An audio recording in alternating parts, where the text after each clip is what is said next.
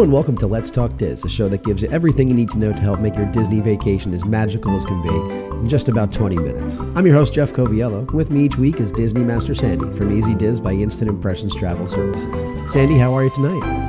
I am feeling nostalgic. Why are you feeling nostalgic? We're going to talk tonight about the contemporary and all of the refurbishments for the 50th anniversary. But honestly, I love that they took a lot of it back to 1971 when it first opened, and you really get that true opening day feel there now. So again, we had talked about going over the fact that they were changing some some rooms. They were going to some incredible themed rooms. And and you had mentioned, listen, there's so much that they've that they've changed with this resort. So let's do more than just pay the rooms attention because there's a lot of stuff that's changing. So you know, let's let's kind of you know go over the entire thing. So it's the first resort that's updated most recently. So what have they done along the way to update this resort? We know that there's a tremendous history there. So we'll start with the black and white movie that many of you have seen and you can find out there on youtube that the contemporary as its name indicates was built as this futuristic hotel. And it was perfectly built so that when they wanted to do a refurbishment they wouldn't have to close the hotel. You can watch this video and they simply slide one of the rooms out, take it off site, refurbish refurbish it, and bring it back and slide it right back into place. That video is about all that ever happened that way. um, it was great in theory, but we all know things settle, things shift. That slide in and out has never happened. No. But this is not the first refurbishment for the resort. We've talked about resorts before, and we know that one of the things that we love about Disney is they have that hard goods and soft goods replacement. Every couple of years, they're redoing all of the furniture. And then the other years, they're doing the soft goods, the carpet, the sheets, the towels. So we're hitting 50 years. This is, if you count hard good and soft goods, this is 10 plus refurbishments for them. So this one is really a new style, but this is not its first update since it opened in 1971. But I do think that when you speak to people that have been going to Disney for a long time, and, and I'm one of them, this was the first resort that I stayed at when I went to Walt Disney World. I, I, I, don't know. I think I remember you saying that it might have been yours. Am I right on that or am I wrong on that? So we called it the Triangle for the longest time. um, it was not my first resort. We camped for many years. Okay. Um, I still speak to my parents, even though they made me camp. Um, and I should define camp as stayed in a motorhome at the campground. Yeah. Um, I like how you but, clarified that much later after you after you led with we camped. But go ahead. I I didn't grow up calling it the contemporary. It was the A that the monorail ran through. That's how I knew it. So those of you that are trying to picture the hotel, probably the A with the monorail running through it. Now you all nodding your heads. You know where we're talking about right across the street, walking distance to Magic Kingdom. So we had talked about it, like I had said at the beginning of the show, that we were going to talk about the refurbishment of the room, but they refurbished a couple other things, right? So give us the brief rundown of of what they did refurbish, and then we'll kind of break it down step by step. Sure. So they obviously did the rooms in the main building. They did the lobby. They did all of the hallways. There's a whole different color palette and a whole different feel for those of you headed to Chef Mickey, where you can see like a big resort change, and then two of the restaurants refurbished as well. Okay, so let's start at the beginning. Let's start at the lobby. You had mentioned that it's the big A shaped building that the monorail goes through. If you've ever even just been there to watch that happen, you've been standing in the in a lobby. So break down a little bit for us what they did to the lobby.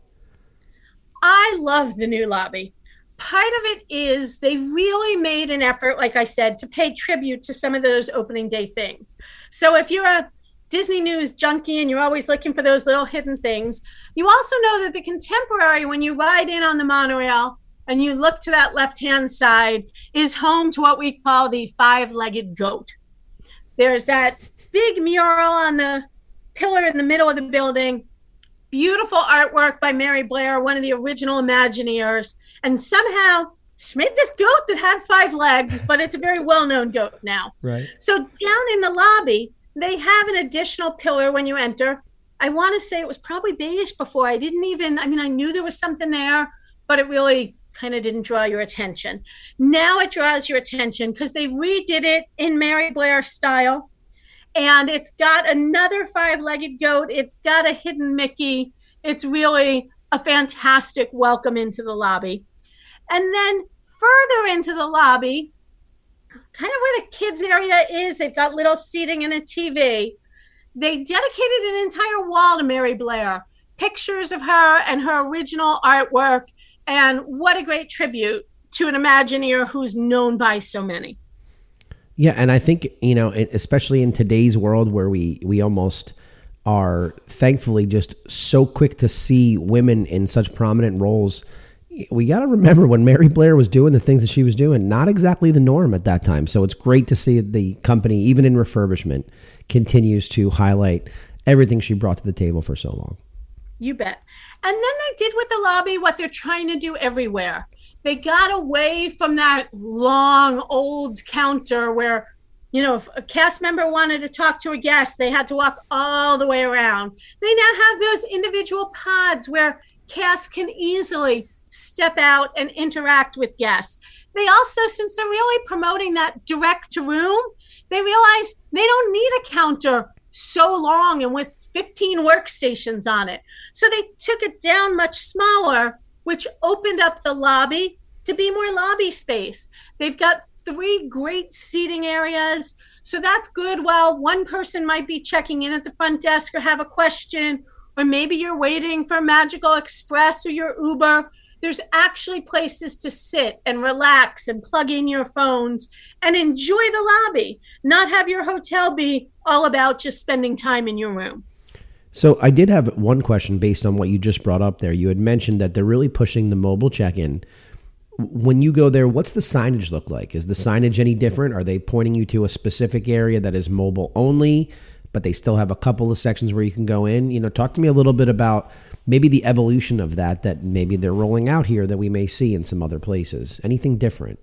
So I think it's time to admit that maybe you and I are a little on the older side and we like that personal interaction. To me, that's always been the start of my vacation, that interaction with the cast member. Even if I've got to stand online a few minutes to do it. But everything is becoming so digital lately that if you do the online check-in in advance, you can save time. You can head right to your room. You can use the mobile app to access your room. And maybe you want a resort map that you want an actual printed paper one. Um, that's why we send those to our clients. I hate the little mobile map. But maybe you want an extra plastic room key. You can still get all of that. But maybe if when you arrive, the line is 10 people deep and you're tired, you go right to your room and then you stop at the front desk later that night or on your way out the next morning. I think it's really that mobile is designed to give you flexibility. I'll say it's not perfect. There's been a time or two where I haven't gotten a text that my room is ready. Open your app, make sure. Sometimes it's in the app, but I didn't get the text.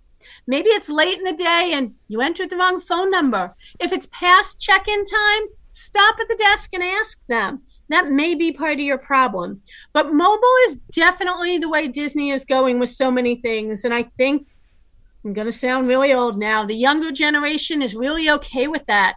They don't want to have to talk to people and do those things that they can do on their phone.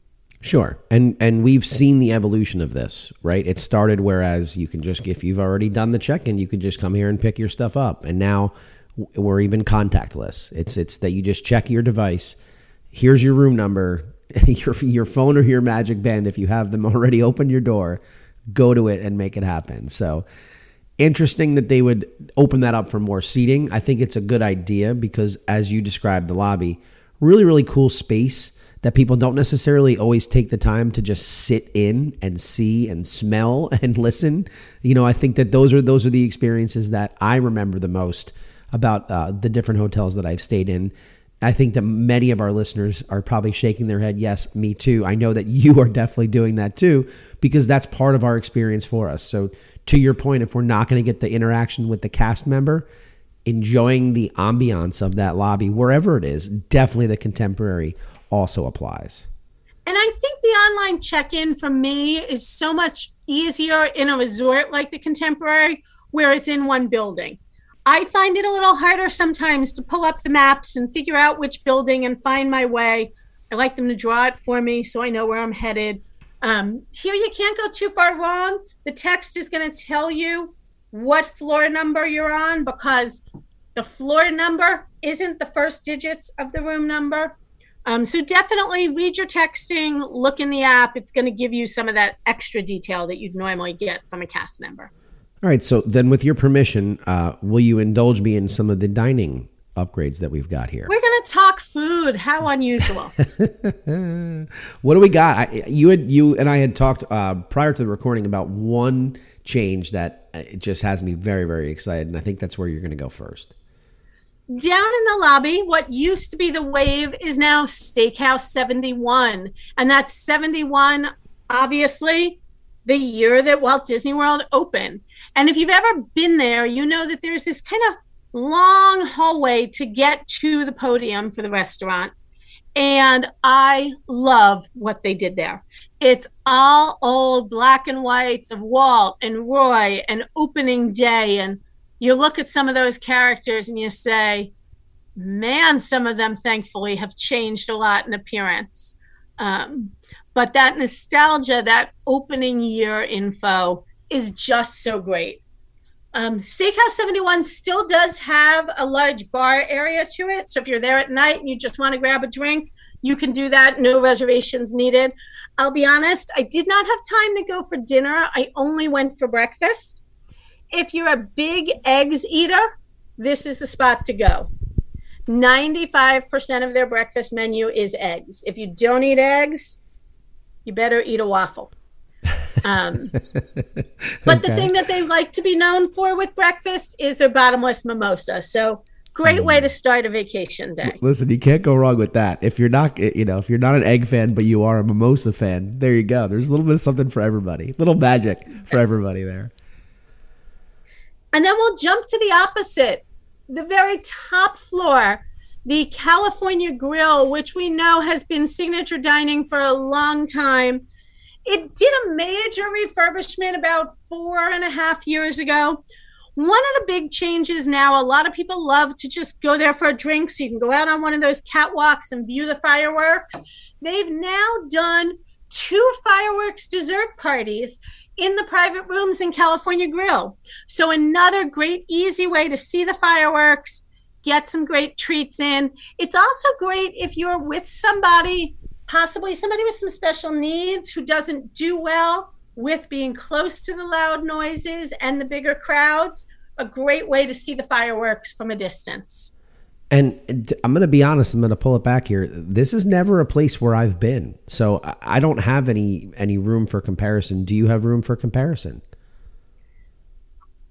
Visually, you won't see a lot of change. So they have um, a cocktail spot where you can go up and just have a drink without a reservation. They have a small waiting area. Then they have a big restaurant and that catwalk that you see so many pictures taken on. Right. But then on the other side of the restaurant, kind of the back side, they have two private rooms that are mostly used for wedding receptions and meetings. And it's those private rooms that most people don't even know are there because they don't seat you there for their brunch or their dinner that have turned into these dessert party locations. So it's a great viewing spot to be. And how can you go wrong with signature treats? All right, where would you like to go next uh, with this whole refurbishment? So I'm going to say that probably about three years ago, I saw a sneak peek of what they were trying to do in the hallways to incorporate this new Incredibles theme. And I'll be honest, I didn't love it. It was these large character paintings, just the characters stretched out incredibly long down the hallway. And it was a little much for a deluxe resort. And I think while they sometimes don't like us to know the stuff is there, they love to hear some of the social feedback because guess what? It's not there in the final. Um, the hallways now are a light beige, which really just lightens up the whole feel. And again, because the monorail goes through, that inside of the resort is wide open in the middle. So you can see across, you can see all the way up, you can see all the way down to the third floor. You can't see all the way down to the lobby because between the lobby and the third floor is some convention space. But now they have great contemporary looking, no kidding, Incredibles artwork, all different art between each room, that light feel, and it kind of brings you into that new theme. So let's talk about the new theme because the new the new theme is is really what was the impetus behind getting this show started. Talk to us about how they updated some of the rooms. So, if you've listened to our weekly YouTube, you knew that I wasn't a fan of some of the art that we had seen of the sample rooms. And I will say, I wasn't the only not a fan. And again, I think they listened. So, I absolutely love the shears that they put up. Take a look at them. They're white on white with all the incredible characters there in little bubbles. Very subtle. You have to go up to them to see it. They do have these big, heavy drapery, little bit much in my mind on the theming. But they really kind of rolled back what they did in the room. It's contemporary in style, but incredible in looks. So, for instance, there's this really cool lamp that's like a touch lamp, but it kind of looks like a satellite dish that you might find in the background scene of The Incredibles. Got it. It's a sleeps five room. Most of them are two queen beds with a sofa bed. They did a new style, we've talked before how they've done some of the things to incorporate what the cruise line did. And I know in some places they got complaints that they had these tiny, tiny night tables. So I think here they split the difference. On the far sides of the queen beds, you've got a tiny night table with charging options, regular plugs and USB. You can do your phone, you can do your iPad, whatever you need to do.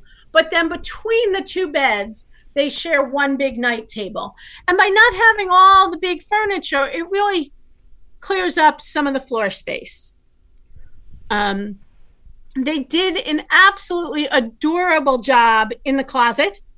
So when you open your closet, painted on the wall are the incredible suits like they're hanging up there. That's cool. And I encourage everybody, whether you need it or not, remove the spare linen and the steamer off the top shelf because to me that's the coolest part of the closet. You will find their masks and their gloves up there. Very cool. I just think it's adorable.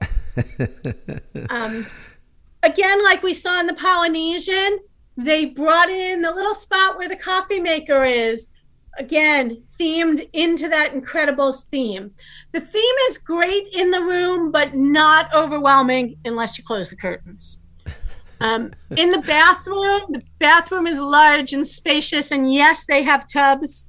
I know that's the question we get a lot lately. Yeah. But again, I love how they incorporated everything. So the bathroom mirror actually has the contemporary monorail loop on it. But the if nobody is in the room with the toilet, the Incredibles art kind of overlays on the monorail. So they really create that great theming, tying the two entities together in a great, in a nice job. And again, it's just it's the little details, right? We always talk about the little details that set something like this apart, especially in this level of a resort. We we come to expect these things, and then when we see them, we're still kind of blown away by them. Yes, but I want to make sure that we don't have anybody going and being disappointed. These refurbishments took place in the main tower. So the garden wing is not refurbished. And of course, we know attached to the contemporary is Bay Lake Tower, the DVC building with studios one, two, and three bedroom villas. So no refurbishment right now for the DVC side. But as you brought it up, you know, anytime we bring up DVC, we're talking about our friends over at DVCnews.com. And for more than a decade, DVC News has provided the latest news and information regarding the Disney Vacation Club timeshare program and its member resorts.